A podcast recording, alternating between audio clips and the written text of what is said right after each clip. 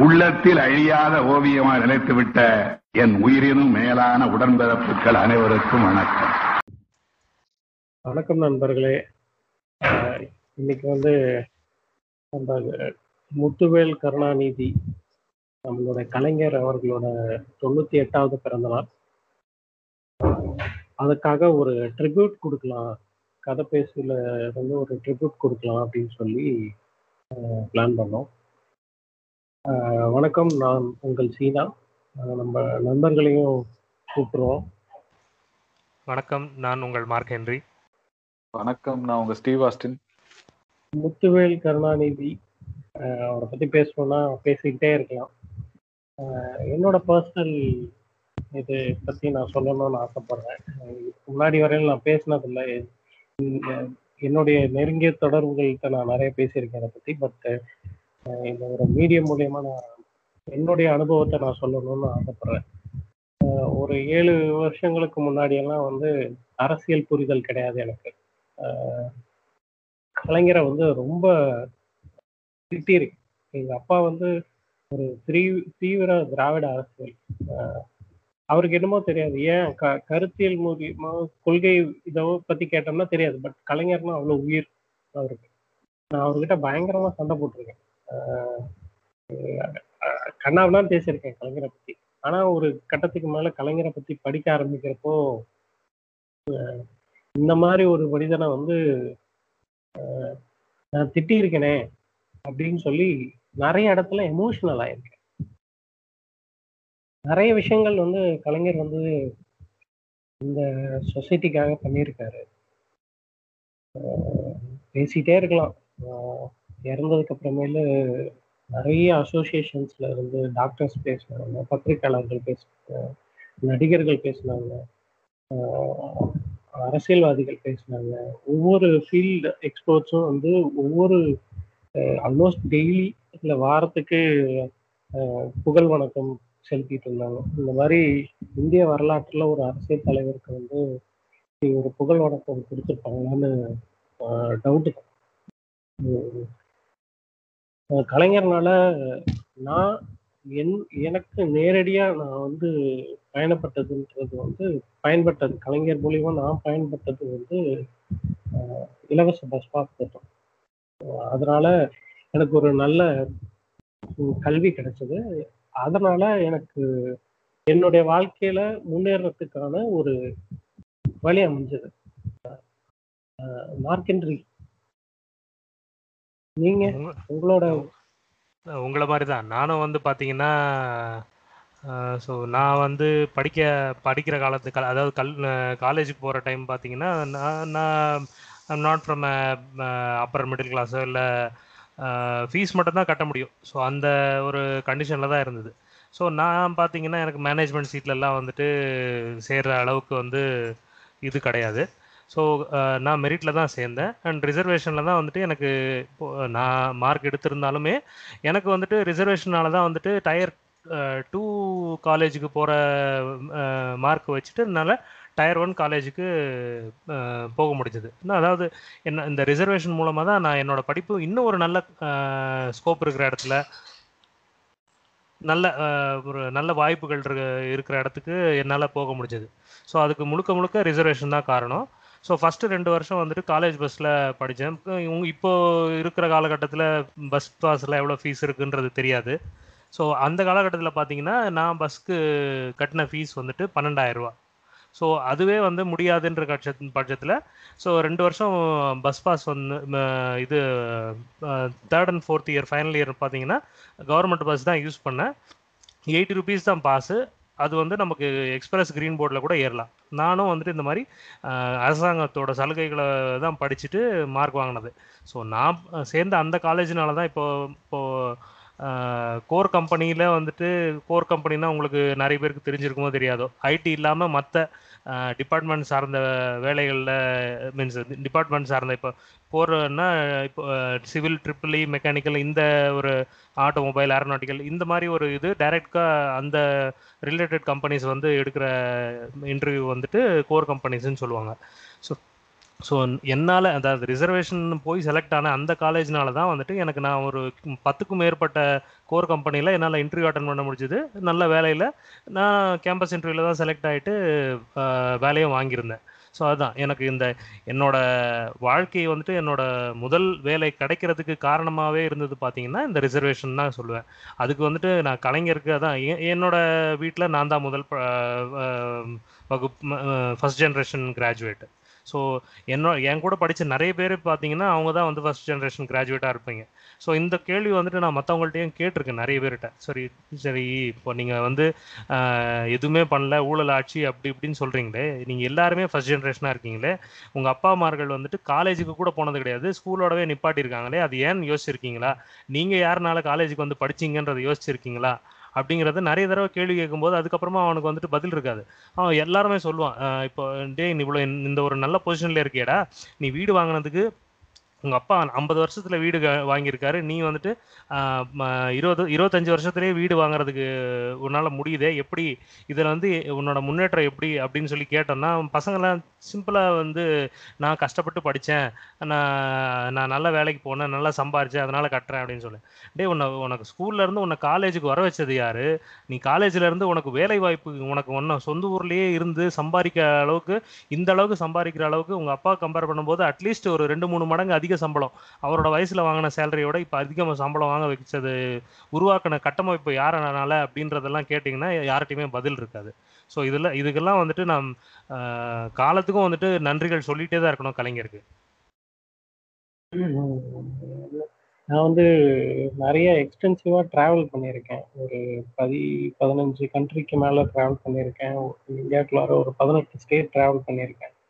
இந்த அனுபவங்கள் எல்லாமே வந்து ஏழு வருஷத்துக்கு முன்னாடி கிடைச்ச அனுபவங்கள் கிடையாது. ஏழு வருஷத்துக்கு அப்புறமேல் கிடைச்ச அனுபவங்கள் தான். இவ்வளோ ட்ராவல் பண்ணதுக்கு அப்புறமேல எனக்கு ரியலைஸ் பண்ணேன் புத்தகங்கள் படிக்க ஆரம்பிச்சதுனால நீ நீதி கட்சி ஜஸ்டிஸ் பார்ட்டி அதுக்கப்புறமேல் பெரியார் திராவிட கழகம் திராவிட முன்னேற்ற கழகம் பெரியார் என்ன பண்ணாரு? அண்ணா என்ன பண்ணாரு? கலைஞர் என்ன பண்ணாருன்றதெல்லாம் படிக்க ஆரம்பிச்சது even we can include MGR and Jayalalithaa to some extent அவங்களும் திராவிட சிந்தனையோட இருந்திருக்காங்க. இந்த திராவிட கட்சிகள்னால தான் இன்னைக்கு compare to other states we are far far better நீங்கள் வந்து எங்களை நம்பலனாலும் ஆஹ், நீங்க வந்து இந்தியன் ஸ்டாட்டிஸ்டிக்கல் டேட்டாவில் போய் பாருங்க. ஜிடிபியா இருக்கட்டும் டூரிசமா இருக்கட்டும் ஹெல்த்தா இருக்கட்டும் ஆல் செக்டர்ஸ் நம்மக்கிட்ட நேச்சுரல் ரிசோர்சஸ் ரொம்ப ரொம்ப கம்மி.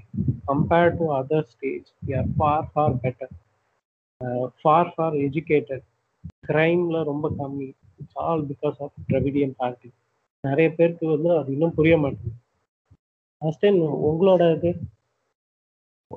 என்னோட வாழ்க்கையில வந்து கலைஞர் எப்படி ஒரு மாற்றத்தை ஏற்படுத்தினாரு அப்படின்னா இப்போ வீட்டில் இருக்கிற அண்ணன் தம்பி அக்கா தங்கச்சி இவங்க எல்லாத்துக்குமே வந்து எனக்கு பெருசா விவரம் இல்லாம காலேஜ் எப்படி எடுக்கணும் என்ன எடுக்கணும் இந்த இந்த கம்யூனிட்டி அதாவது இப்ப நம்மளோட சாதி சான்றிதழை வச்சு ஆஹ் நமக்கு ஒரு இடஒதுக்கீடு இருக்கு. அதை எப்படி நம்ம பயன்படுத்திக்கணுங்கிற ஒரு ஆஹ் புரிதல் இல்லாம இருந்தது. ஆனா நான் எனக்கு எனக்கு வந்து தம்பி தங்கச்சி அந்த மாதிரி இருக்கவங்கள வந்து இடஒதுக்கீடுன்னு ஒண்ணு இருக்கு. இதை வந்து பயன்படுத்திக்கங்க. அப்புறம் எனக்கு அடுத்த ஒரு நான் எழுதின வருஷத்துக்கு அப்புறமே வந்து இந்த என்ட்ரன்ஸ் எக்ஸாம் கிடையாது.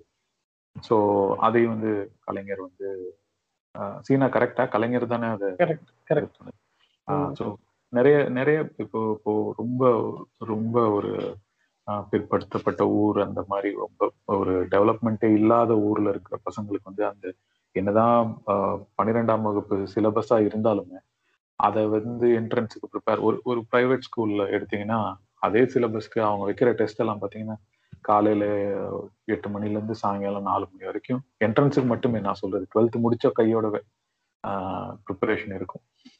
ஸோ என்ன படிச்சாலும் இவங்க ப்ரிப்பரேஷன் அந்த பசங்களால பண்ண முடியாது. ஸோ இப்போ போய் படிங்க. இந்த- இந்த என்ட்ரன்ஸ் எக்ஸாமே நான் எடுத்துடுறேன் இப்போ வந்து எந்த ஆ டுவெல்த் மார்க் மட்டும் போதும். நல்லா படி டுவெல்த்ல நல்லா மார்க் எடுத்தீங்கனாலே போதும். அதாவது இப்போ ஒரு ஒரு மிடில் லெவல்ல இருக்கிற ஒரு டவுனோ இல்ல கொஞ்சம் டெவலப் ஆன ஒரு டவுன்லயோ தான் இந்த மாதிரி நல்ல கொஞ்சம் நல்ல ஸ்கூல்கள் இருக்கும். அதுக்கான அவேர்னஸ்லாம் இருக்கும். ஆனா கொஞ்சம் கிராமத்துல இருக்கவங்களுக்கு அவங்க பேரண்ட்ஸுக்கும் இருக்காது. ஆனா வெறும் டுவெல்த் பொண்ணு நல்லா படிப்பா டுவெல்த்ல நல்லா படிப்பான்னு சொன்னா மட்டும் போதும். அப்ப அவங்களுக்கெல்லாம் அந்த அந்த வழியை ஃபர்ஸ்ட் கிராஜுவேட் மட்டும் இல்ல நீ இன்ஜினியராகவே போ. உனக்கு அந்த அந்த வழியே எனக்கு தெரிஞ்ச இடஒதுக்கீட்டுக்கு வந்து இட சாரி படிப்புக்கு வந்து இடஒதுக்கீடு கொடுத்த ஃபர்ஸ்ட் ஸ்டேட் நம்ம தான் நினைக்கிறேன்ல. அதுவும் கலைஞர் தான். எனக்கு இல்ல இடஒதுக்கீடு வந்து நம்மளோட அரசியலமைப்பு சட்டத்திலேயே இருக்கு இல்ல அது வந்து வேலை வாய்ப்புக்கு இருக்கு. படிப்புக்கு இருக்கா? இல்ல படிப்புக்கு இருக்கு. ஓ சரி ஐம்பது சதவீதம். அது- அதுதான் நம்ம பெரியார் வந்து இடஒதுக்கீடு வேணும் ஐம்பது சதவீத இடஒதுக்கீடு வேணும் அரசியலமைப்பு சட்டத்தை கொளுத்துனாங்கல்ல. Okay okay. சரி அதுக்கப்புறமேல் தான் வந்து அதை கொண்டு வந்தாங்க. தமிழ்நாட்டுல அறுபத்தி ஒன்பது சதவீத இடஒதுக்கீடு. மத்த ஸ்டேட்ஸ் எல்லாத்தையும் விட அதிகமா இருக்கு ஆமா அதை வந்து இந்திய அரசியலமைப்பு சட்டத்திலேயே இந்திய மாநிலங்கள்லயே வந்து தமிழகத்துக்கு மட்டும்தான் அறுபத்தொன்பது சதவீத இடஒதுக்கீடு இருக்கு. வேற எந்த மத்த எல்லா மாநிலத்துக்கும் ஐம்பது சதவீதம் தான் இடஒதுக்கீடு இருக்கு. ஸோ என்னோட லைஃப்ல கலைஞரோட இம்பாக்ட்னு பார்த்தா இந்த படிப்பு சம்மந்தமா தான் இன்ஜினியரிங் அட்மிஷன் இதுல எல்லாம் எனக்கு என்னோட ஜூனியர்ஸ் என்னோட ஆஹ், ஆஹ், இப்போ சித்தப்பா பசங்க பெரியப்பா பசங்க அப்புறம் தங்கச்சி அந்த மாதிரி இருக்கவங்களுக்கு தான் எப்படி உபயோகமா இருந்தது அப்படிங்கிறது தான். அது அது டைரக்டா வந்த இது ஒண்ணு. அப்புறம் இப்போ மார்க் என்ட்ரி சொன்ன மாதிரி இங்க இருக்கிற இன்ஃப்ராஸ்ட்ரக்சர் இப்போ தமிழ்நாட்டுல படிச்சுட்டு நீ போய் மொழி தெரியாத ஊர்ல எல்லாம் ஆஹ், வேலை வேலை செய்ய தேவையில்லை. இங்கிலீஷ் தெரிஞ்சா போதும் படிச்சா போதும். இங்க சென்னையிலேயே அவ்வளவு கம்பெனிஸ் இருக்கு. எங்கேயுமே பொறுத்தவரை ஒரு ஒரு செல்ஃப் சஃபிஷியன்சி ஒரு சாட்டிஸ்ஃபைடா இருக்கிற மாதிரி வேலை வாய்ப்பும் இங்கே படிப்பும் இங்கே வேலை வாய்ப்பும் இங்கே. நீ எங்கேயுமே போக வேணாம் அப்படிங்கிற மாதிரி ஒரு இன்ஃப்ராஸ்ட்ரக்சரை ரெடி பண்ணி கொடுத்தது. அதுவே ஒரு பெரிய இம்பாக்ட் தான் என்னோட வாழ்க்கையில. இப்படிதான் வந்து நான் எனக்கு வந்து கலைஞரோட இது வந்து இம்பாக்ட் மற்றபடி பாத்தீங்கன்னா மொழி மேல இருக்கிற ஒரு ஆர்வம் இருக்கும் இல்லையா? அது அந்த வகையில ரொம்பவே பிடிக்கும். அப்புறம் இப்போ கலைஞரை பத்தி இப்ப அதாவது இந்த திராவிடம் பத்தி கொஞ்சம் படிக்க படிக்க இவரு சான்ஸ் கிடைக்கிறப்ப எல்லாம் எல்லாத்தையும் போட்டு அடி வச்சுக்கிட்டு இருக்காரு. ஸோ அந்த வகையில கலைஞரை கொஞ்சம் பிடிக்க ஆரம்பிச்சது. இப்படிதான் நமக்கு என்னோட லைஃப்ல கலைஞரோட இம்பாக்ட் எனக்கு கலைஞரை பாக்குறப்பெல்லாம் எனக்கு கேஜிஎஃப் படம் பாக்குறப்பயோ இல்ல ஏதாவது நல்ல மாஸ் ஹீரோ படம் பார்க்குறப்பெல்லாம் பெரியார் அண்ணா கலைஞர் தான் வந்து முன்னாடி வந்துட்டு போவாங்க. ஏன்னா அவங்க ஃபேஸ் பண்ணது வந்து சாதாரண பவர் கிடையாது. அவங்க வந்து ரொம்ப ரொம்ப நான் அடிச்ச பத்து பேரும் டான் தான்டா. சீமான் சொன்னாரு ஒரு ப- இதுல அஹ், இந்த கேஜிஎஃப் படத்துல ஒரு மியூசிக் போட்டிருக்கானே அது எனக்காக தான் போட்டான் கேளுங்க. சீரி ஆன் சீரியஸ் நோட் இப்போ நம்மளோட வாழ்க்கையில ஏதாவது ஒரு விஷயத்தை அச்சீவ் பண்ணணும் நம்ம நம்ம வந்து ஒரு நம் நமக்கு தெரிஞ்ச ஒரு நம்மளோட லைஃப்பை சுற்றி ஒரு ஆயிரம் பேர் இருப்பாங்களா? ஆயிரம் பேர்த்துல நம்ம ஒரு நூறு பேர்த்துக்கு தான் க்ளோஸாக தெரியும். ஆனா இ- நம்மளோட வாழ்க்கையில நம்மளோட தொழில்ல நம்மளோட ஏதோ ஒரு செக்டர்ல நம்ம வந்து டாப் பொசிஷன் போகணும்னா நம்ம எவ்வளோ ஹார்ட் ஒர்க் பண்ணணும்? ஒரு ஒரு நாட்டுக்கே ஒரு லீடர் ஆகணும். அதுவும் ஒன்று உங்களை சுற்றி ஒரு பெரிய லாபி இருக்கு. அந்த லாபிஸ் எல்லாத்தையும் உடச்சி அந்த லாபிஸ் எல்லாம் மீறி அதெல்லாம் சண்டை போட்டு உங்களை வந்து டெய்லி உங்களை குத்திக்கிட்டே இருப்பாங்க. தோல்விகள் நிறைய பார்க்கணும். எல்லாத்தையும் மீறி இவங்களாம் இவ்வளோ தூரம் வந்து நின்று எனக்கு அடுத்த ஜென்ரேஷனுக்காக நான் இவ்வளோ இவ்வளோ இது செய்ய போகிறேன் இனிமேல் வர இப்படி தான் நிற்கணும் அப்படின்னு சொல்லி செட் பண்ணிட்டு போனதெல்லாம் வந்து இவங்க தான் ரியல் சூப்பர் ஹீரோஸ் பெரிய பெரிய லாபிஸ் எல்லாம் எதிர்த்து அறத்தின் வழி நான் வந்து என்னோட மக்களுக்காக நான் இதெல்லாம் பண்ண போறேன்னு ஒரு தலைவர்கள் வந்து நிக்கிறதெல்லாம் வந்து உண்மையாலுமே சான்ஸே இல்லை. அவங்களோட ஹார்ட் ஒர்க்லாம் நம்மளால பண்ண முடியுமான்றது இம்பாசிபிள் நீங்க சொன்ன ஒரு பாயிண்ட் முக்கியமான ஒரு பாயிண்ட் இந்த தொலைநோக்கு சிந்தனை அப்படிங்கிற ஒரு விஷயத்துக்கு கலைஞர் வந்துட்டு ஒரு ஒரு விஷயம் இல்லை. எல்லா ஒரு துறையிலையும் வந்துட்டு இந்த தொலைநோக்கு சிந்தனை அப்படிங்கிறத வந்து பயங்கரமாக யோசித்து வந்துட்டு நிறைய விஷயங்கள் பண்ணியிருக்காங்க ஸோ இப்போது நம்ம எஸ்விகே பாட்காஸ்ட் கேட்டிங்கன்னா கூட தெரியும். இந்த ரிசர்வேஷன் பாட்காஸ்ட்டில் கூட பேசியிருப்பாங்க. ஸோ இந்த ரிசர்வேஷன்லேயே வந்துட்டு உள் இட இடஒதுக்கீடுக்காக வந்துட்டு எக்ஸ்பெரிமெண்டலாக பண்ணியிருப்பாங்க. ஸோ முஸ்லீம்ஸுக்கு வந்துட்டு மோ எம்பிசியில் முஸ்லீமுக்குன்னு தனியாக பண்ணியிருப்பாங்க. கிறிஸ்டியனுக்குன்னு தனியாக பண்ணியிருப்பாங்க. ஸோ அதில் வந்து ஒரு வருஷம் பார்த்துட்டு அதில் வந்து இல்லை எங்களுக்கு உதவி இடஒதுக்கீடு வந்து க கரெக்டாக வரமாட்டேங்குதுன்னு சொன்னால் அது மறுபடியும் நெக்ஸ்ட் இயரே வந்து கரெக்ட் பண்ணிவிட்டு மறுபடியும் பேக் கொண்டு வந்துட்டு எது பயனுள்ளதாக இருக்குதுன்னு சொல்லிட்டு இந்த மாதிரி ஒவ்வொரு துறையிலும் வந்து எக்ஸ்பெரிமெண்டெல்லாம் நிறைய விஷயங்கள் பண்ணியிருக்காங்க. ஸோ அது வந்து நிஜமாவே கலைஞரின் தொலைநோக்கு சிந்தனைன்னு தான் சொல்ல முடியும். என்ன ஒவ்வொரு விஷயங்கள் இப்போ இல்லை இப்போ அடுத்த ஐம்பது வருஷம் கழிச்சுட்டு இது எப்படி இவனுக்கு தேவைப்படும்? இது இது இப்போ நம்ம வந்துட்டு இப்போ பார்த்துக்கிட்டு இருக்கோம். ஸோ ஐடி ஐடி வந்து இங்கே இந்தியாவுக்குள்ளார கொண்டு வந்ததே பார்த்தீங்கன்னா கலைஞர் தான். ஸோ டைடல் பார்க்குன்னு சொல்லி ஒன்று கொண்டு வந்து ஐடி ஃபீல்டை வந்து உள்ளே கொண்டு வந்ததே கலைஞர் தான். கம்ப்யூட்டரே வந்துட்டு இப்போ எல்லாத்துக்குமே வந்துட்டு ஒரு ஃபாரின் எலமெண்ட் தான். நம்ம எல்லாம் வந்துட்டு கையில் மொபைல் வச்சுட்டு பார்த்தீங்கன்னா காலேஜ் ஃபைனல் இயரில் கூட நம்மக்கிட்ட ஒரு பேசிக் மாடல் தான் இருந்ததுக்கு ஸோ அதாவது ஒரு பதினஞ்சு வருஷத்துக்கு முன்னாடி வரைக்கும் பார்த்தீங்கன்னாலே வந்துட்டு அப்படி அந்த சுச்சுவேஷனில் தான் இருந்தது. ஸோ அப்படி இருக்கிற காலகட்டத்தில் அப்போவே வந்து டைடல் பார்க் எடுத்துகிட்டு வரணும். க இது இதுக்கு ஒரு பெரிய ஸ்கோப் இருக்குது ஐடி வந்து லார்ஜஸ்ட் எக்ஸ்போர்ட்டர் ஆஃப் டெக்னாலஜி நினைக்கிறேன். கரெக்டாக கரெக்ட் மை ஃபெம்ராங் ஸோ அந்த ஒரு தொலைநோக்கு சிந்தனை அதாவது இப்போ வந்து தமிழ்நாடுக்கு மட்டும் இல்லாமல் இந்தியாவுக்கே பார்த்தீங்கன்னா ஐடி செக்டர் வந்து அவ்வளோ பெரிய ஒரு ஒரு பூம் அது it is employing crores of people so அது வந்து இப்போது அத்தனை பேரை வந்துட்டு ஒரு லோவர் கிளாஸ்லேருந்து ஒரு மிடில் கிளாஸுக்கு வந்திருக்கிறதுக்கு காரணம் not only in Tamil Nadu overall இந்தியான்னு கூட சொல்லலாம்.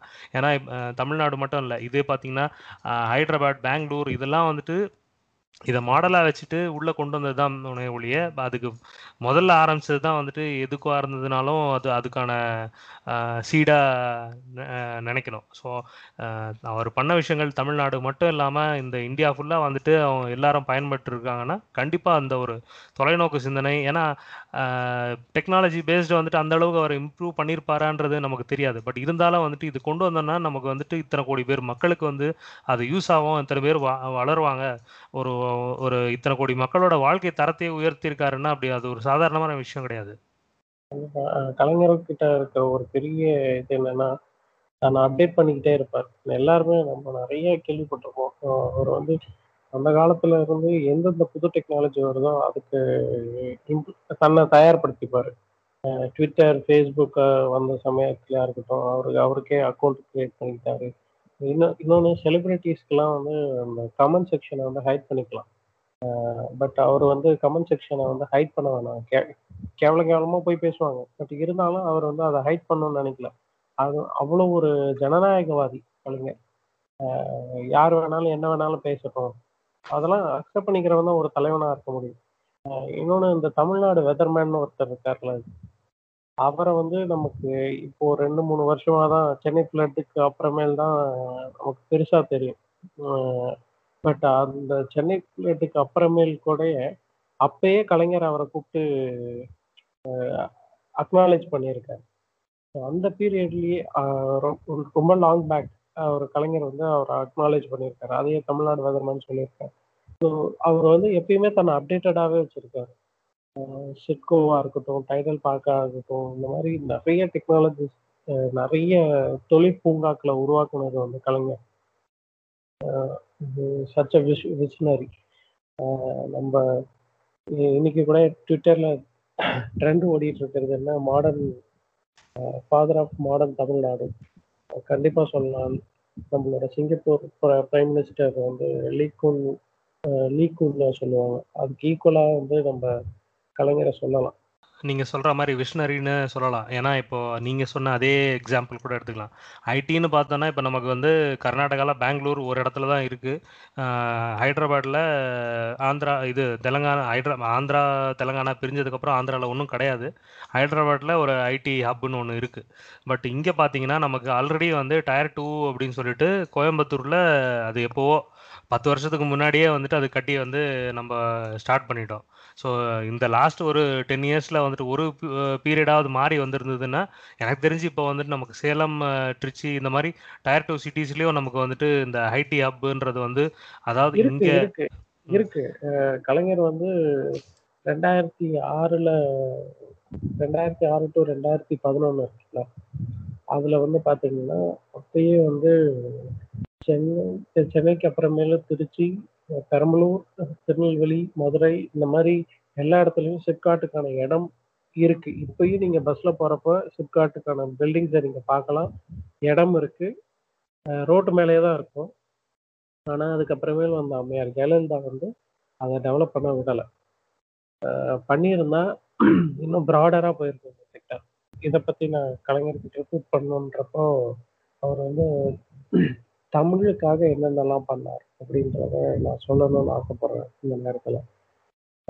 அந்த இதுக்கு போகிறதுக்கு முன்னாடி அவரோட வாழ்க்கையும் திருப்பு முனைன்னு கலைஞர்கிட்ட கேட்டால் அவர் சொல்லுவார் நான் ஐயா பெரியாரை பார்த்ததும் அண்ணா அண்ணாத்துறையை பார்த்ததும் தான் வந்து என்னோட வாழ்க்கையில் வாழ்க்கையின் திருப்பு முனைன்னு சொல்லுவார்.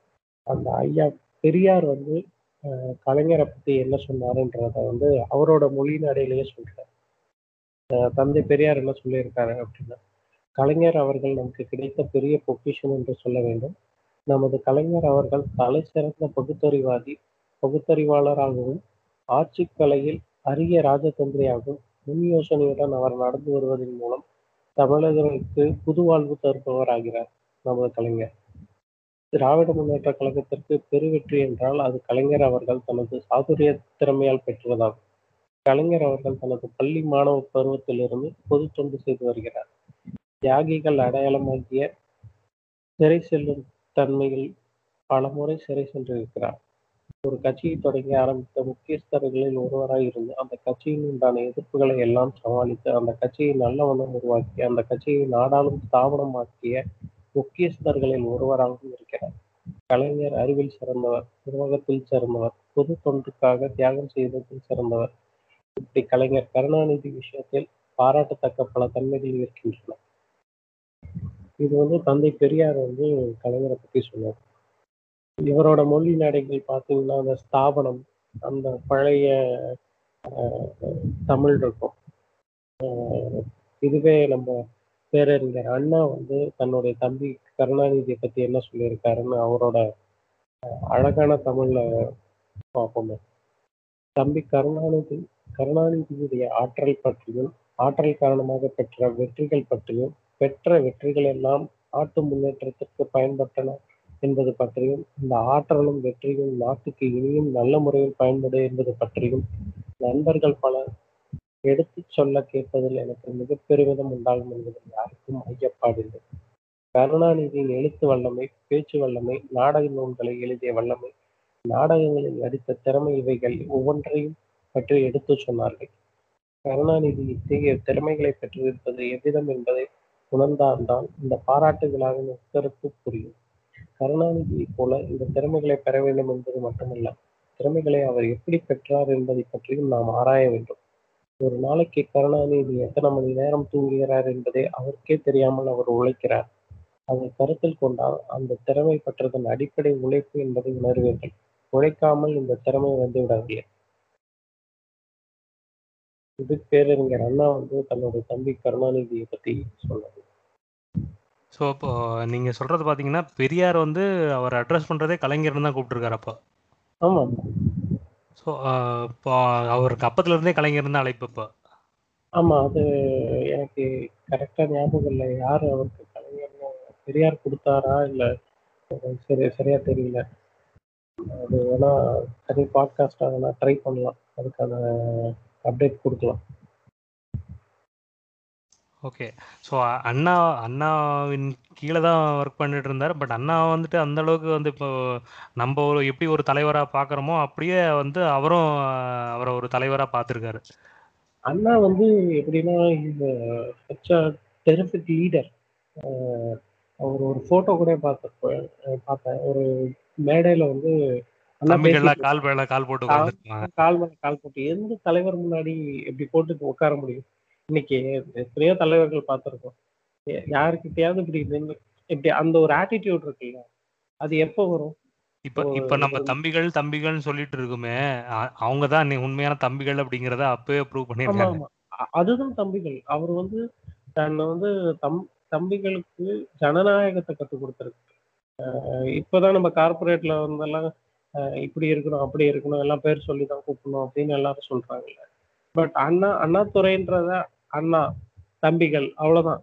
அதுக்கப்புறமே அவர் வந்து தன்னை வந்து ஒரு தலைவராகவும் மற்றவர்களை வந்து தொண்டர்களாகவும் அவர் பார்க்கல. ஜனநாயகப்படி இன்னமும் கலைஞர்கிட்ட கட்சிகள்ல கட்சியில நிறைய பிரச்சனைகள் நடக்கிறப்ப கலைஞர்கிட்ட எதிர்த்து பேசலாமா? கட்சி உட் உட்கட்சி சண்டைகள்ல எதிர்த்து கருணாநிதி கலைஞரை வந்து கேள்வி கேட்கலாம். அவர் பதில் சொல்லுவார். அவர் கேட்பாரு அதுதான் உண்மையான ஜனநாயகவாதிகள் இவங்கெல்லாம். ரைட் அதான் நம்ம இப்போ ஒரு இப்பவும் இன்ட்ரெஸ்டிங் படிச்சிருக்கோம் ஃபேக்ட் ம். எப்போன்னு போடல. ஆனா கலைஞருக்கு வந்து கருணாநிதியா இருந்த அவருக்கு வந்து கலைஞர்னு பேர் கொடுத்தது யாருன்னா எம் ஆர் ராதா. தூக்கு மேடை அப்படிங்கிற நாடகத்தின் போது எம் ஆர் ராதா வந்து இவருக்கு கலைஞர் அப்படிங்கிற பட்டத்தை வந்து ஆமா கலைஞர் கலைஞருக்கு வந்துட்டு ஆக்டர்னு தான் மீனிங் ஸோ அவர் வந்து ஆக்டரா இருந்ததை விட அவரோட எழுத்துக்கு மீன்ஸ் எழுத்து கான்ட்ரிபியூஷன் கொடுத்தது வந்து ஆர்டிஸ்ட்னு தானே மீனிங் ஆர்டிஸ்ட் ஓகே அந்த பகுதி கொஞ்சம் இது பண்ணிருக்கேன் கொஞ்சம் ஆஹ் அவர் அவர் எழுதின வசனங்கள்ல ரொம்ப ரொம்ப சிலதே ரொம்ப சிலதை மட்டும் நான் செலக்டிவா இப்போதைக்கு என்னால எடுக்க முடிஞ்சது நான் எடுத்துக்கேன் பின்னாடி வருவோம். அது. ஓகே. சரி நான் இப்போ வந்து அண்ணா சொன்னதையும் பெரியார் சொன்னதையும் பார்த்தோம்.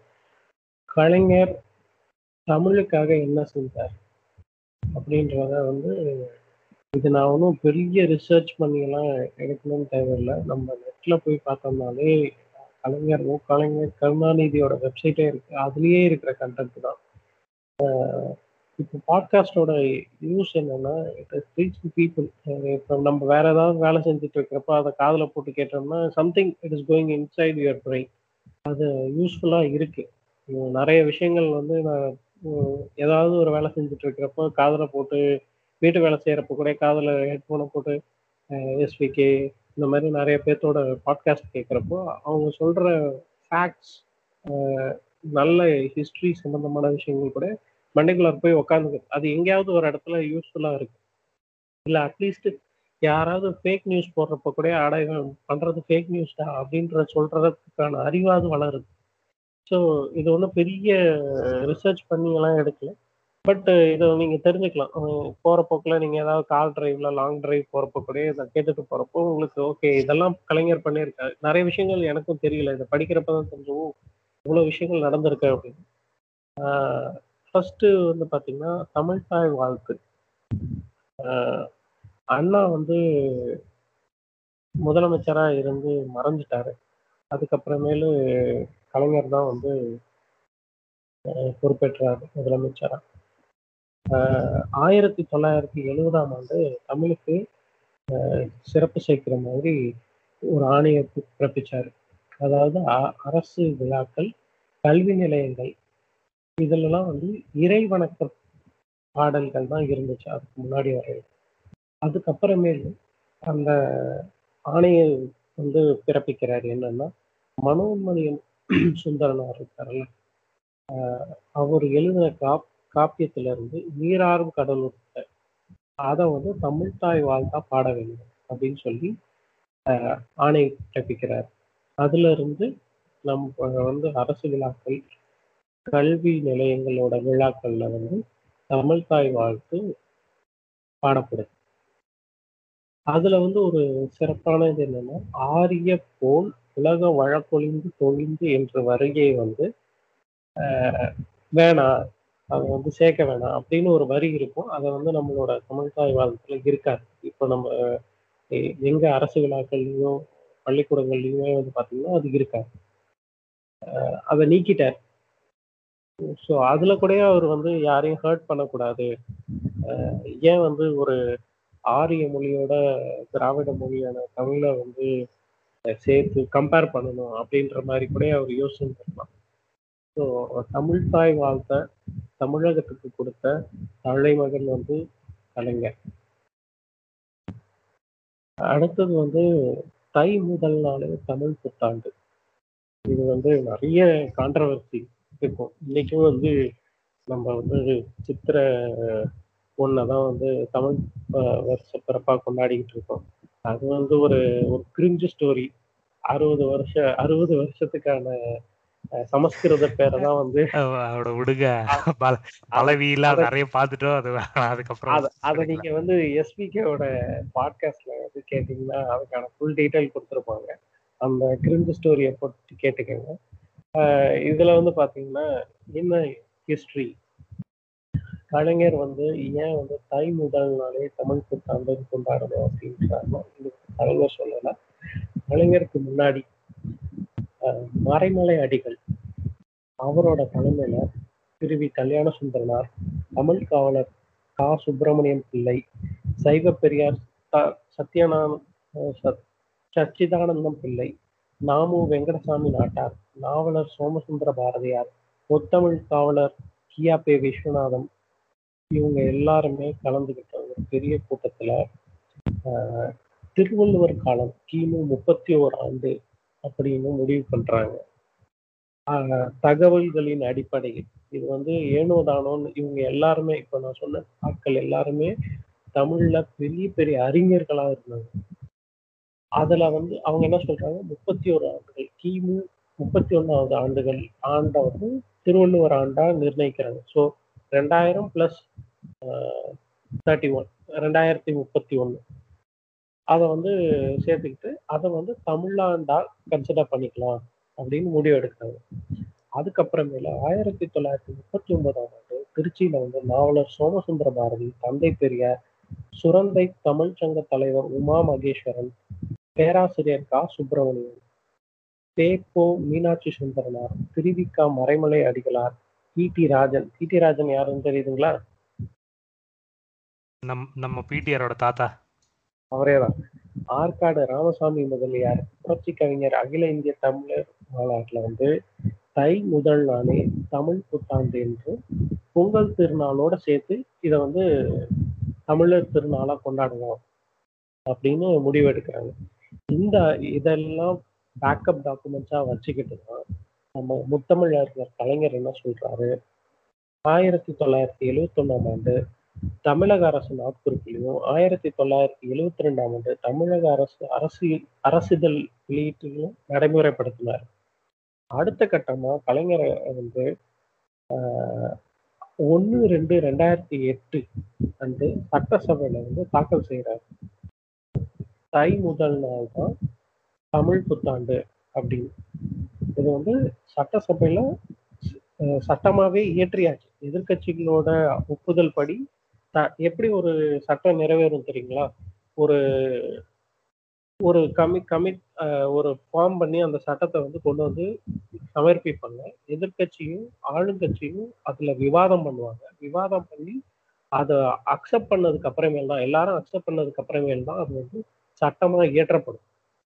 இந்த மாதிரி சட்டம் இயற்றி ஒன்று ரெண்டு ரெண்டாயிரத்தி எட்டில் சட்டம் இயற்றிட்டாங்க. தை முதல் நாளே தமிழ் புத்தாண்டு அப்படின்னு. ஆனால் அதுக்கப்புறமேல் வந்த ஜெயலலிதா ரெண்டாயிரத்தி பதினொன்றில் இதெல்லாம் வந்து சரி கிடையாது. It's hurting people sentiments so இதை வந்து ரிமூவ் பண்ணுறேன் அப்படின்னு சொல்லி ரிமூவ் பண்ணிவிட்டு ஏப்ரல் பதினாலே வந்து தமிழ் சித்திரை திருநாளே வந்து தமிழ் புத்தாண்டா கொண்டாடுறதுக்கு அரசாணை பிறப்பிச்சிட்டாங்க ஸோ அது இன்னும் மாத்தல. இனிமேல் மாத்தினா நல்லா இருக்கும்னு நாங்களும் சந்தோஷம். அது பார்க்கலாங்களா அரசு அறிவிப்பாளைகளில் திருக்குறள். அரசின் தலைமைச் செயலகத்துறை தன்னாட்சி நிறுவனங்கள் வாரியங்கள் கழகங்கள் தலைமை அலுவலகங்கள் எல்லாத்துலேயும் வந்து திருக்குறள் இருக்கணும் அப்படின்னு சொல்லி. மாநகர பேருந்துகள்ல கூட ஒவ்வொரு பஸ்லயும் திருக்குறள் ஒண்ணு எழுதியிருக்கும்ல. அம்மா தான் வந்து அதை எடுத்தாங்க.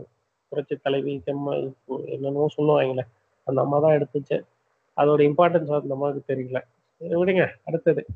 தமிழ் செம்மொழி அந்தஸ்து. இது வந்து ரொம்ப ஒரு இன்ட்ரெஸ்டிங்கான இது நிறைய ஹிஸ்ட்ரி இருக்கு. கொஞ்சம் கொஞ்சம் அது ரிலேட்டடாக கொஞ்சம் தேடி கண்டுபிடிச்ச ஒரு இன்ட்ரெஸ்டிங்கான ஃபேக்டர் இது எனக்கும் புதுசா இருந்துச்சு. கேட்குறவங்களுக்கும் இது புதுசா இருக்கும். உங்களுக்கும் புதுசா இருக்கும். ஆஹ் ஆயிரத்தி தொள்ளாயிரத்தி தொண்ணூத்தி ஜனவரி பதினாறாம் நாள். ஆஹ் நடைபெற்ற திருவள்ளுவர் நாள் விழால வந்து கலைஞர் வந்து பேசுறாரு. தமிழ் வந்து செம்மொழி இல்லையா? கண்டிப்பா செம்மொழியை அறிவிக்கணும். ஆஹ் நடுவண் அரசு வந்து இதை கண்டிப்பா பண்ணணும் அப்படின்னு சொல்லி பேசுறாரு. அதுக்கப்புறமேல் வந்து ஆஹ் ரெண்டாயிரத்தி நாலு செப்டம்பர் பதினேழு அப்போ வந்து காங்கிரஸ் இருந்துச்சு. அந்த நடுவண் அரசு அமைச்சரவை கூட்டத்தில் தமிழை செம்மொழியா அறிவிக்கணும்னு சொல்லி அதற்கான ஆணை வந்து ரெண்டாயிரத்தி நாலு அக்டோபர் பன்னெண்டாம் நாள் வெளியிடப்படுது பயங்கர புஷ் பண்றாரு. தமிழை வந்து செம்மொழி ஆகணும் அப்படின்னு. ஆஹ் தொன்மையும் தனித்தியங்கும் தன்மையும் பொதுமை பண்பு நடு நிலைமை பல மொழிகளுக்கு தாய் பட்டறிவு வெளிப்பாடு பிற மொழி தாக்கமின்மை இலக்கிய வளம் உயர் சிந்தனை மொழியியல் கோட்பாடு போன்ற சிறப்பு மிக்க தகுதிகளை கொண்டது நம் தமிழ் மொழி. இது எல்லாமே இருந்தாதான் ஒரு மொழியை வந்து செம்மொழியா அறிவிக்க முடியும். ஆனா தொன்மையா இருக்கணும் தனித்து இயங்கணும் தன்மை பொதுமை பண்பா இருக்கணும் நடுநிலைமையா இருக்கணும். பல மொழிகளுக்கு தாய் தமிழ்ல இருந்துதான். இது திராவிட இனக்குழுக்கு திராவிட மொழிகள்ல தாய் வந்து தமிழ் மொழி. ஆஹ் பட்டறிவு வெளிப்பாடு பிற மொழி தாக்கமின்மை இலக்கிய வளம் இது எல்லாமே உயர் சிந்தனை. இது எல்லாமே இருக்கிற மொழி வந்து தமிழ் மொழி. இத இத வந்து யார் சொல்றா அப்படின்னா பருதிமார் கலைஞர். பருதி என்றால் சூரியன் மால் என்றால் நாராயணன் கலைஞர் என்றால் சாஸ்திரி. அவரோட பேர் என்னன்னா சூரிய நாராயண சாஸ்திரி அப்படின்றவர் வந்து அவரோட பிறப்பு வந்து ஆயிரத்தி எட்நூத்தி எழுபது ஜூலை ஆறு. அவர் மறைந்த நாள் வந்து அஹ், நவம்பர் ரெண்டு ஆயிரத்தி தொள்ளாயிரத்தி மூணு. இவர் வந்து ஒரு அஹ், அவரோட பேர்லயே தெரியும் சூரிய நாராயண சாஸ்திரி. ஒரு தமிழ் அறிஞர் நூலாசிரியர் தனித்தமிழ் இயக்கத்தில் முதன்மையான பங்கு வகித்தவர்களில் ஒருவர் இவர். இவர் வந்து அருமையா தமிழ் பேசுவார். நாடக புலமை கொண்டவர். தமிழ் மொழி வரலாறு வந்து ஆய்வு செஞ்சவர். காலாவதி ரூபாவதி போன்ற நாடகங்களை வந்து இலக்கணமான நாடகங்களை வந்து இயற்றியவர். இவர் வந்து எங்க இருந்தாருன்னா மதுரை அருகே விளாச்சேரி ஊராட்சின்ற இதுல வந்து கோவிந்த சிவன் லட்சுமி அம்மாள் தம்பதியாருக்கு மகனாக இவர் பிறந்தார். வடமொழியை தந்திக்கிட்டே இருந்தோம். தமிழை வந்து மதுரை சபாபதி முதலியாரிடமிருந்து மட்டும் அஹ் தமிழ் மொழி மேல பயங்கர லவ் இருக்கு. அதனாலதான் தன்னோட பேரை வந்து சூரிய நாராயண சாஸ்திரின்ற பேரை வந்து பருதிமார் கலைஞர் அப்படின்னு சொல்லி பேரை மாத்திக்கிட்டாரு. இவரு தான் வந்து தமிழ் மொழிக்கு வந்து செம்மொழி தமிழ் வந்து செம்மொழி ஆகணும் அப்படின்னு சொல்லி அவர் ஆசை. தமிழுக்கு வந்து நிறைய ரிசர்ச் பண்ணியிருக்காரு அப்படியே பார்த்தீங்கன்னா பாத்தீங்கன்னா இவர் வந்து தன்னோட முப்பத்தி மூணு வயசுலயே இறந்து போயிட்டாரு. இவரோட ஆசிரியர் வந்து மில்லர்ன்றவர் அவர். வந்து ஒரு ஸ்காட்லாந்துக்காரர். அவர் வந்து ஒரு முப்பது வயசுல இற- முப்பத்தி மூணு வயசுல இறந்தோன்னா அவர் என்ன எழுதுகிறாருன்னா என் புருவம் சுருக்கம் ஏறி கண்களை மறைக்கும் முதுமையில் வாடுகின்றேன் நான். ஆனால் நடுவயது வருவதற்கு முன்னரே நற்றமிழ் பருதி அகன்றானே அப்படின்னு வந்து அந்த மில்லர் எழுதுறாரு. ஆஹ் இவரு இவர் வந்து இவர் வந்து எந்த நாட்டுக்கார்? மில்லர்ன்றவர் வந்து ஸ்காட்லாந்து. ஸ்காட்லாண்டர்காரர் தான் பரிதிமார் கலைஞருக்கு தமிழ் சொல்லி கொடுக்குறாரு. அவரோட படிச்சு சொல்லி கொடுத்துருக்காரு. இவருக்கு தமிழ் சொல்லி கொடுத்தது வந்து சபாபதி முதலியார். இவர் பிறந்த விளாச்சேரியில வந்து அவரோட பிறந்த இல்லத்தை வந்து கலைஞர் வந்து ஒரு ஏழு எட்டு லட்ச ரூபாய் மதிப்பீட்டில் வந்து சீரமைச்சு நினைவில்லமா மாற்றி முப்பத்தி ஒன்று அக்டோபர் ரெண்டாயிரத்தி ஏழுல திறந்து வச்சிருக்காரு. அஹ் மதுரைக்கு விளாச்சேரி போனோம்னா இதை போய் பார்த்துட்டு வரலாம். பருதிமார் கலைஞர். இவர் தான் வந்து தமிழ் ஆராய்ச்சி செம் தமிழ் மொழியை வந்து செம்மொழி ஆகிறதுக்கு வித்திட்டவர். வித்திட்டவர் அப்படின்னு சொல்லலாம். அஹ் இவர் என்ன சொல்றாரு? உலகத்தில் ஆறு செம்மொழிகள் உண்டு. அதில் ஒன்றுதான் தமிழ். இந்த ஆறு மொழிகளில் உயர்த்தன்மை உடையது தமிழ் மொழி. இத கண்டுபிடிச்சு முத முதல்ல சொன்னவரே இவர் பருதி மாற்றாங்க தமிழ் செம்மொழி ஆகணும்ன்றது வந்து திமுகவுக்கு முன்னாடியே வந்து முத முத முன் வச்சது வந்து யாரு பார்த்தீங்கன்னா நீதி கட்சி. ஆயிரத்தி தொள்ளாயிரத்தி பதினெட்டு மார்ச் முப்பது முப்பத்தி ஒண்ணுல வந்து தஞ்சை திருச்சி நடந்த பார்ப்பனர் அல்லாத மாநாட்டுல தீர்மானமாவே நிறைவேற்றுறாங்க. ஆயிரத்தி தொள்ளாயிரத்தி பதினெட்டு மார்ச் பதினெட்டுல சென்னை பச்சையப்பன் கல்லூரி சைவ சித்தாந்த மாநாட்டுக்கு கூடிய புலவர்கள் தமிழை செம்மொழியாக அறிவிக்கணும்னு சொல்லி கோரிக்கை வைக்கிறாங்க ஸோ இது வந்து இப்போ ஆரம்பிச்சது கிடையாது. பல நூற்றாண்டுகளுக்கு முன்னாடி ஆரம்பிச்சது அந்த ஃபைட்டு போய் போய் போய் கடைசியில நமக்கு எப்போ செம்மொழி ஆக்குனாங்க அப்படின்னா ரெண்டாயிரத்தி நாலு அக்டோபர் பன்னெண்டு. அதை பண்ணி வச்சது கலைஞர். அப்புறம் உலகில் வந்து தாய்மொழி உலகிற்கே தாய்மொழி தமிழா இருக்கணும். உலக உலகத்துக்கே பொதுமொழியாகவும் தமிழா இருக்கணும் அப்படின்னு சொல்லி நம்ம தலைவர் பேரறிஞர் அண்ணாவும் சொல்லியிருக்காரு. அதுக்கப்புறமேல் வந்து சேர சோழ பாண்டியர்கள் வந்து பல தமிழ் சான்றோர்கள் தமிழை வந்து வளர்த்துருக்காங்க. ஆனா தலைவர் கலைஞர் வந்து இது எல்லாத்தையும் ஒன்றிணைச்சு பருதிமார் கலைஞரோட குரலை வந்து புதுடெல்லியில கொண்டு போய் ஒழிக்க செஞ்சு தமிழுக்கு வந்து முதல் செம்மொழி.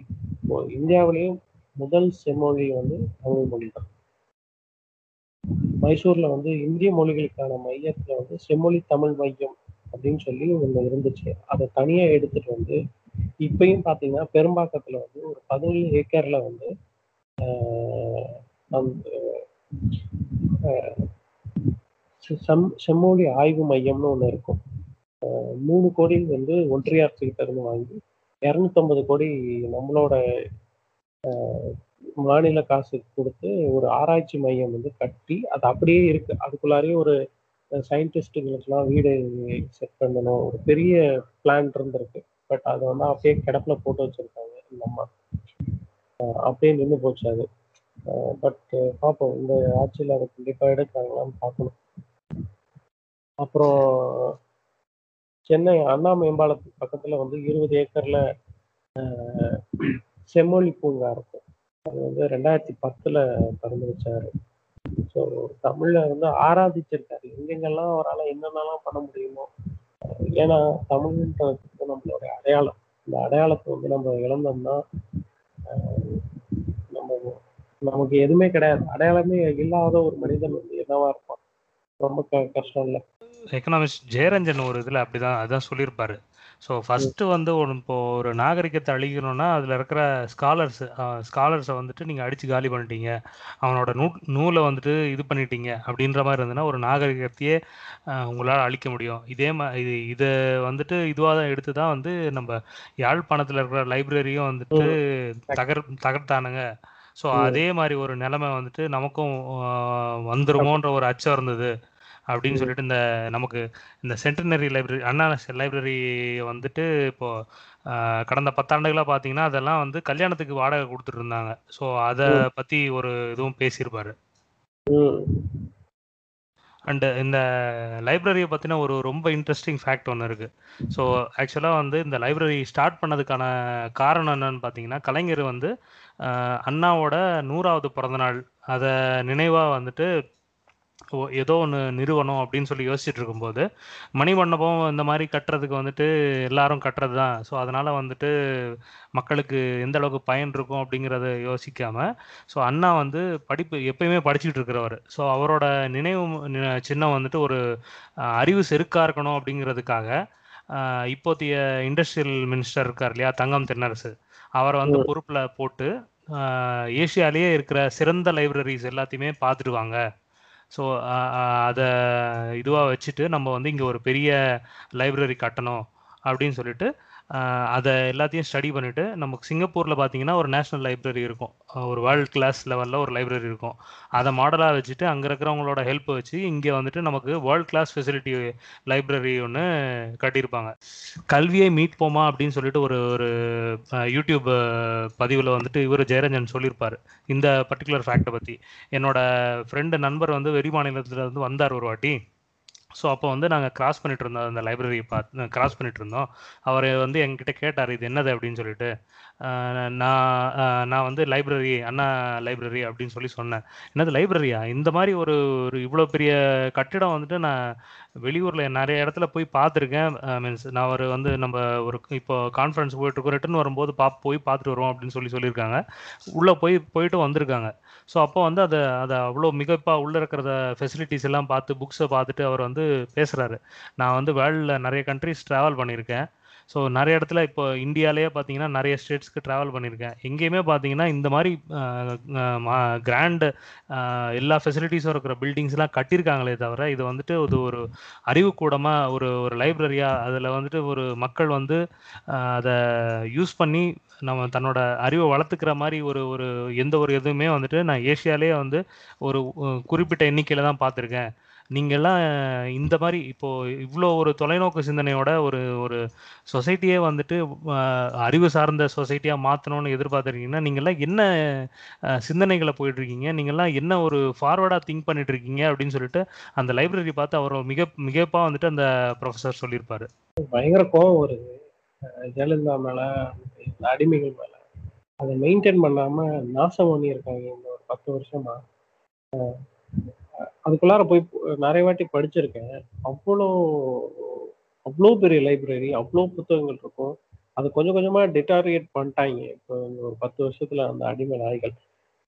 எத்தனையோ ஐஏஎஸ் ஐபிஎஸ் இந்த யூபிஎஸ்சி சிவில் சர்வீஸ் எழுதுறவங்களாக இருக்கட்டும் தமிழ்நாடு அரசு தேர்வாணையர் அதுக்காக இருக்கட்டும் அதுக்கு படிக்கிற பசங்கள் டெய்லி காலையில் போய் உட்காந்து படிப்பாங்க. அவ்வளோ புத்தகங்கள் இருக்கு. குழந்தைங்களுக்குன்னு தனியான இடம் இருக்குது அவ்வளோ ஃபென்டாஸ்டிக் லைப்ரரி அதை வந்து இப்போ இப்போ போய் நீங்க வெளியில இருந்து பாக்குறப்பே தெரியும். மேல அந்த டைல்ஸ் எல்லாம் கொஞ்சம் வெளியில எடுத்துட்டு இருக்கும். லைட் இந்த அந்த அந்த வீடியோலே அதுதான் சொல்லியிருப்பாரு. ஸோ அது அந்த வீடியோ வந்து அவர் எப்படி ஸ்டார்ட் பண்ணியிருப்பாருன்னா இந்த கல்வித்துறை அன்பில் மகேஷ் இருக்கார் இல்லையா? அவர் போய் பார்வையிட்டுட்டு லைப்ரரி மறுபடியும் சீர் செய்வோம் அப்படின்னு சொல்லிட்டு சொல்லிட்டு வந்திருப்பாரு. ஸோ அதுல இருந்து தான் கண்டினியூஷனாக இந்த இந்த லைப்ரரிக்கான ஸ்டோரியை வந்து அவர் சொல்லியிருப்பாரு. ஸோ அதே ஒரு வீடியோவில் பார்த்தீங்கன்னா நமக்கு எஜுகேஷன் சிஸ்டமில் வந்துட்டு எந்த அளவுக்கு ஒரு ஃபார்வர்ட் திங்கிங்காக பண்ணியிருக்காங்க அப்படின்றது அது ஒரு அது ஒரு விஷயமும் சொல்லியிருப்பார்.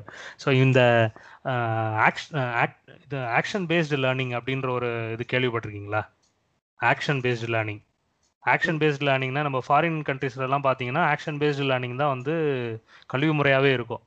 ஸோ நீங்கள் வந்து இப்போது ஒரு இப்போ நம்ம காலேஜ்லலாம் வந்துட்டு செமினார் எடுப்போம். ஸோ ஒரு ஒரு லெசன் வந்துட்டு ஒருத்தன் சொல்லி சொல்லுவான். அதை வந்து பார்த்துட்டு மற்றவங்க கற்றுக்குவாங்க ஸோ அந்த மாதிரிலாம் பண்ணுவோம் இல்லைங்களா? அந்த மாதிரி ஆக்ஷன் பேஸ்டு லேர்னிங்னு ஒரு ஒரு இது வந்து எலிமெண்ட்ரி ஸ்கூலில் அதாவது ஃபஸ்ட் ஸ்டாண்டர்ட் டு ஃபோர்த் ஸ்டாண்டர்டில் வந்து டூ தௌசண்ட் இது வந்து ஒரு ஃபேஸ்டு மேனரில் கவர்மெண்ட் சென்னை கவர்மெண்ட் முனிசிபாலிட்டி கீழே இருக்கிற கவர்மெண்ட் ஸ்கூல்ஸில் எலிமெண்ட்ரி ஸ்கூல்ஸில் இந்த ஃபஸ்ட்டு டு ஃபோர்த் ஸ்டாண்டர்டுக்கு இதை வந்து எக்ஸ்பெரிமெண்டலாக ஃபேஸ்டு மேனரில் பண்ணியிருக்காங்க ஸோ இதை பற்றி ஒரு ரிப்போர்ட்டே வந்துட்டு national central council of educational research and technology இந்த இவங்களோட ஒரு ரிப்போர்ட்டே ஒன்று இருக்கும். டூ தௌசண்ட் லெவனில் வந்து அந்த ரிப்போர்ட் போட்டிருப்பாங்க. நீங்கள் கூகுள் பண்ணிங்கன்னா கூட பார்க்கலாம்.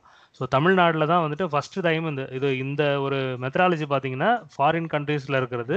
இங்கே இருக்கிற எலைட் ஸ்கூலில் இருக்கிற மாதிரி ஒரு ஒரு எஜுகேஷன் சிஸ்டம் அது எங்கே கொண்டு வந்திருக்காங்கன்னா கவர்மெண்ட் ஆப்ரேட் பண்ணுற எல் எலிமெண்ட்ரி ஸ்கூலில் ஒரு எக்ஸ்பெரிமெண்டலாக வச்சுருக்காங்க.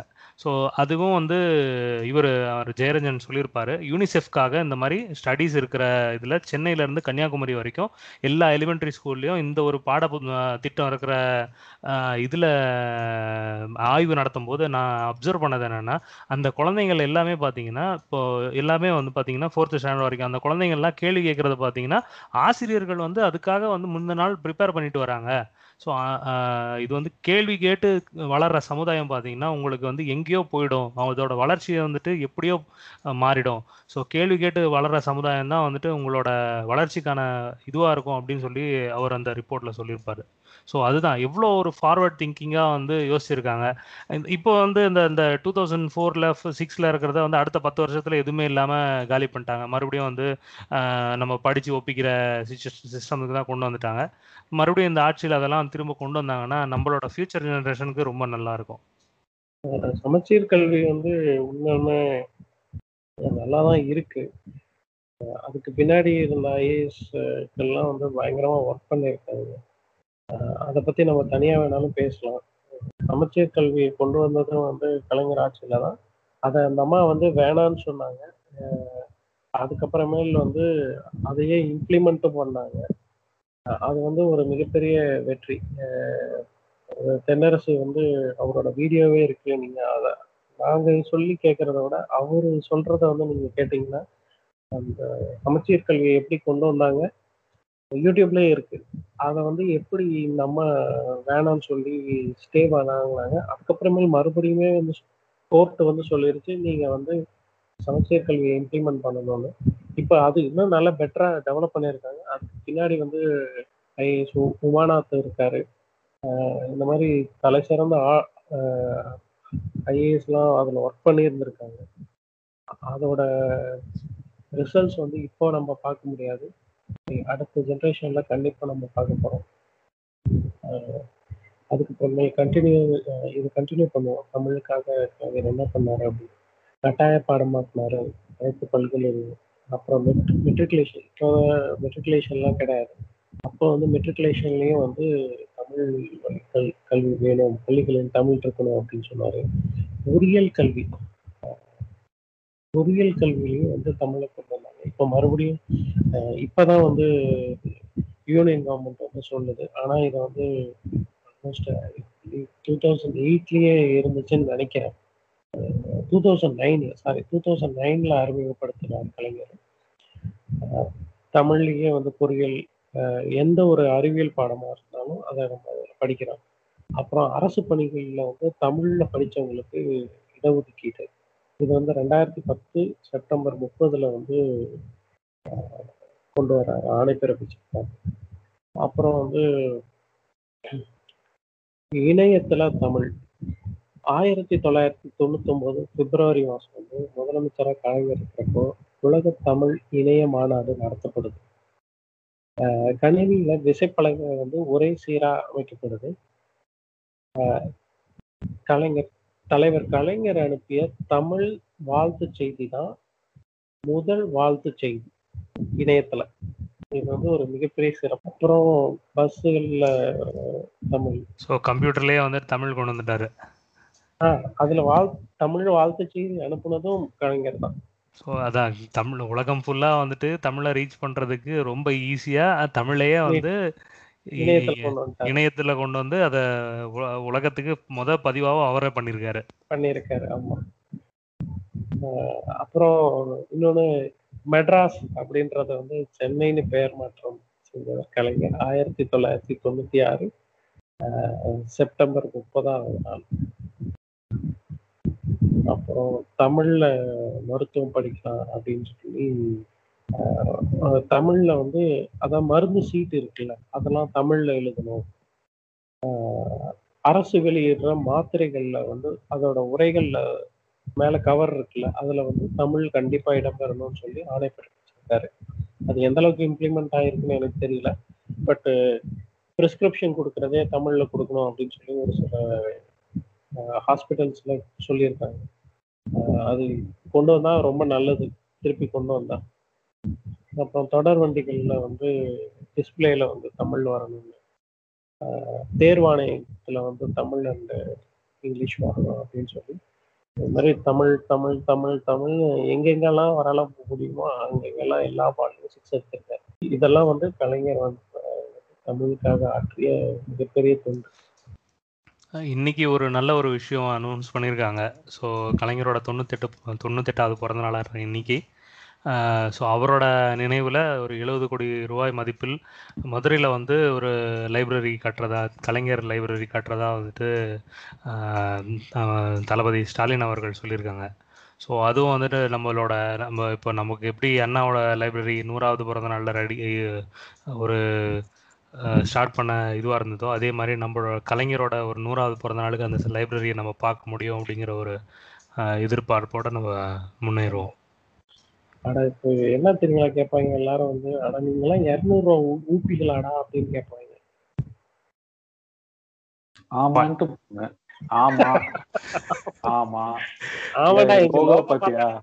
போடா. லோகோ பாத்தியா? என்ன கலர் இருக்கு? நீ உள்ள வரலாமா? அந்த இந்த டெம்ப்ளேட் தான் அசுரன் டெம்ப்ளேட் ஏழை நீ எல்லாம் உள்ள வரலாமாங்களே அந்த மாதிரி. சீரியஸா? கலைஞர் மேலலாம் இ- ஐ- இவன் ஏன் கேட்பாங்க? எனக்கு நெருக்கமானவர்கள்லாம் கேட்பாங்க. அவ்வளோ சீக்கிரமா எமோஷன் ஆக மாட்டேன்.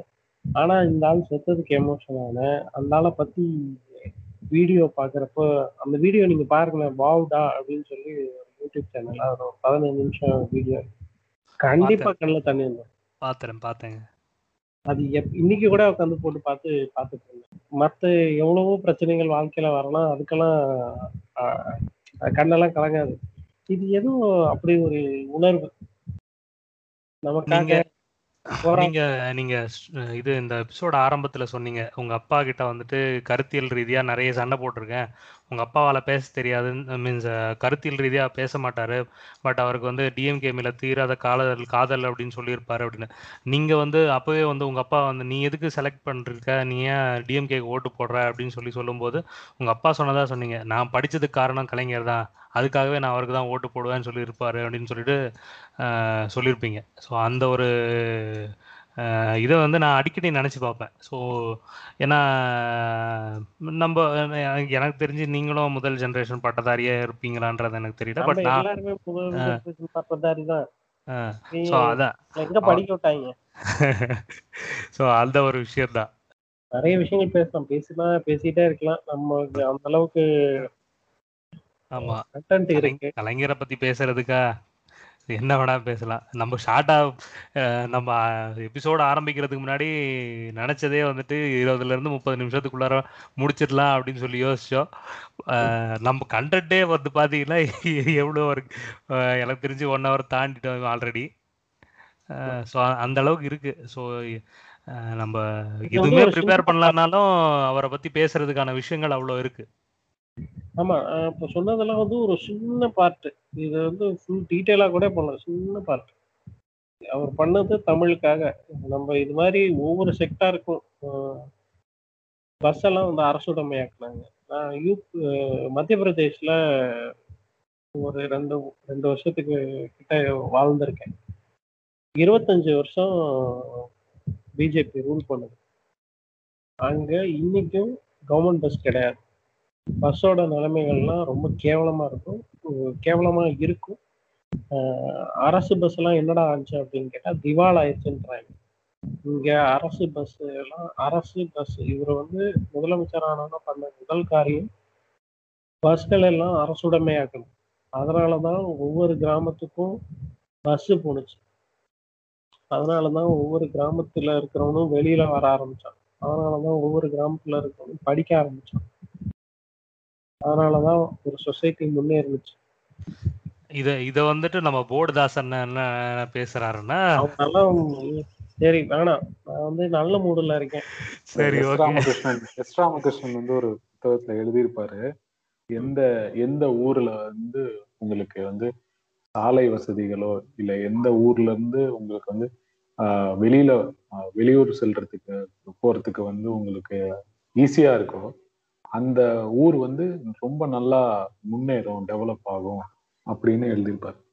முக்கியமா எந்தெந்த ஊர்ல எல்லாம் டெவலப் ஆன ஊர்லாம் எடுத்து பாத்தீங்கன்னா ரோடு நல்லா இருக்கும் அதுக்கான டிரான்ஸ்போர்ட்டேஷன் ஃபெசிலிட்டி இருக்கும்.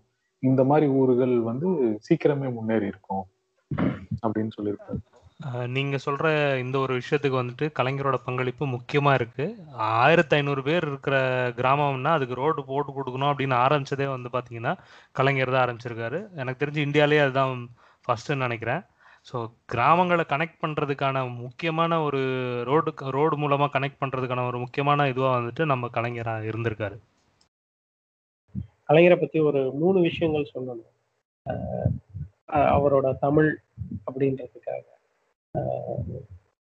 முதல் இது வந்து அண்ணா வந்து தம்பிகளுக்கு தான் வந்து கடிதம் எழுதுவாரு. ஆஹ் ஆனா கலைஞர் வந்து பாத்தீங்கன்னா பெண்களை வந்து விட்டு எழுதக்கூடாது. தான் கடிதம் எழுதுறப்ப பெண்களையும் நிறைய பெண்களுக்காக ஒரு நிறைய யோசிச்சுட்டே இருந்திருப்பார். பெண்களுக்கு சொத்துரிமை பெண்களுக்கு வந்து கேஸ் கொடுக்கறது ஆஹ் நிறைய திட்டங்கள். பெண்களுக்கு வந்து தாலிக்கு காசு கொடுக்கறது அப்புறம் வந்து pregnant lady மகப்பேறு. காசு கொடுக்கறது, ம- மகப்பேறு இதுக்கு. இது மாதிரி எக்கச்சக்கம் அவர் யோசிச்சுட்டே இருந்திருப்பார். பெண்களுக்கு பெண்களுக்கு பெண்களுக்குன்னு அவர் இது பண்ணிட்டே இருந்திருக்காரு. முப்பது பர்சன்ட் இட இடஒதுக்கீடு அரசு வேலையில. முப்பத்தி மூணு. பர்சன்ட் இது இதுல ஆட்சி உரிமையில என்ன சொல்லுவாங்க? எலெக்ஷன்ல. எலெக்ஷன்ல தேர்ட்டி த்ரீ பர்சன்டேஜ் ஸோ. முத முறையா அவன் ரெண்டு மேயர் உருவானதுக்கு மின் ரெண்டு பெண் மேயர் உருவானதுக்கு ஒரே ஆட்சியில உருவானதுக்கு காரணம் வந்து கலைஞர் தான்.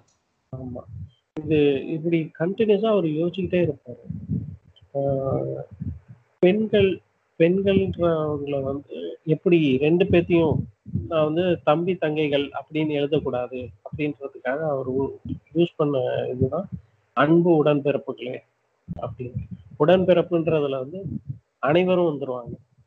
பெரியோர்களே தாய்மார்களே என் உயிரினும் மேலான அன்பு உடன் அன்பு பிறப்புகளே.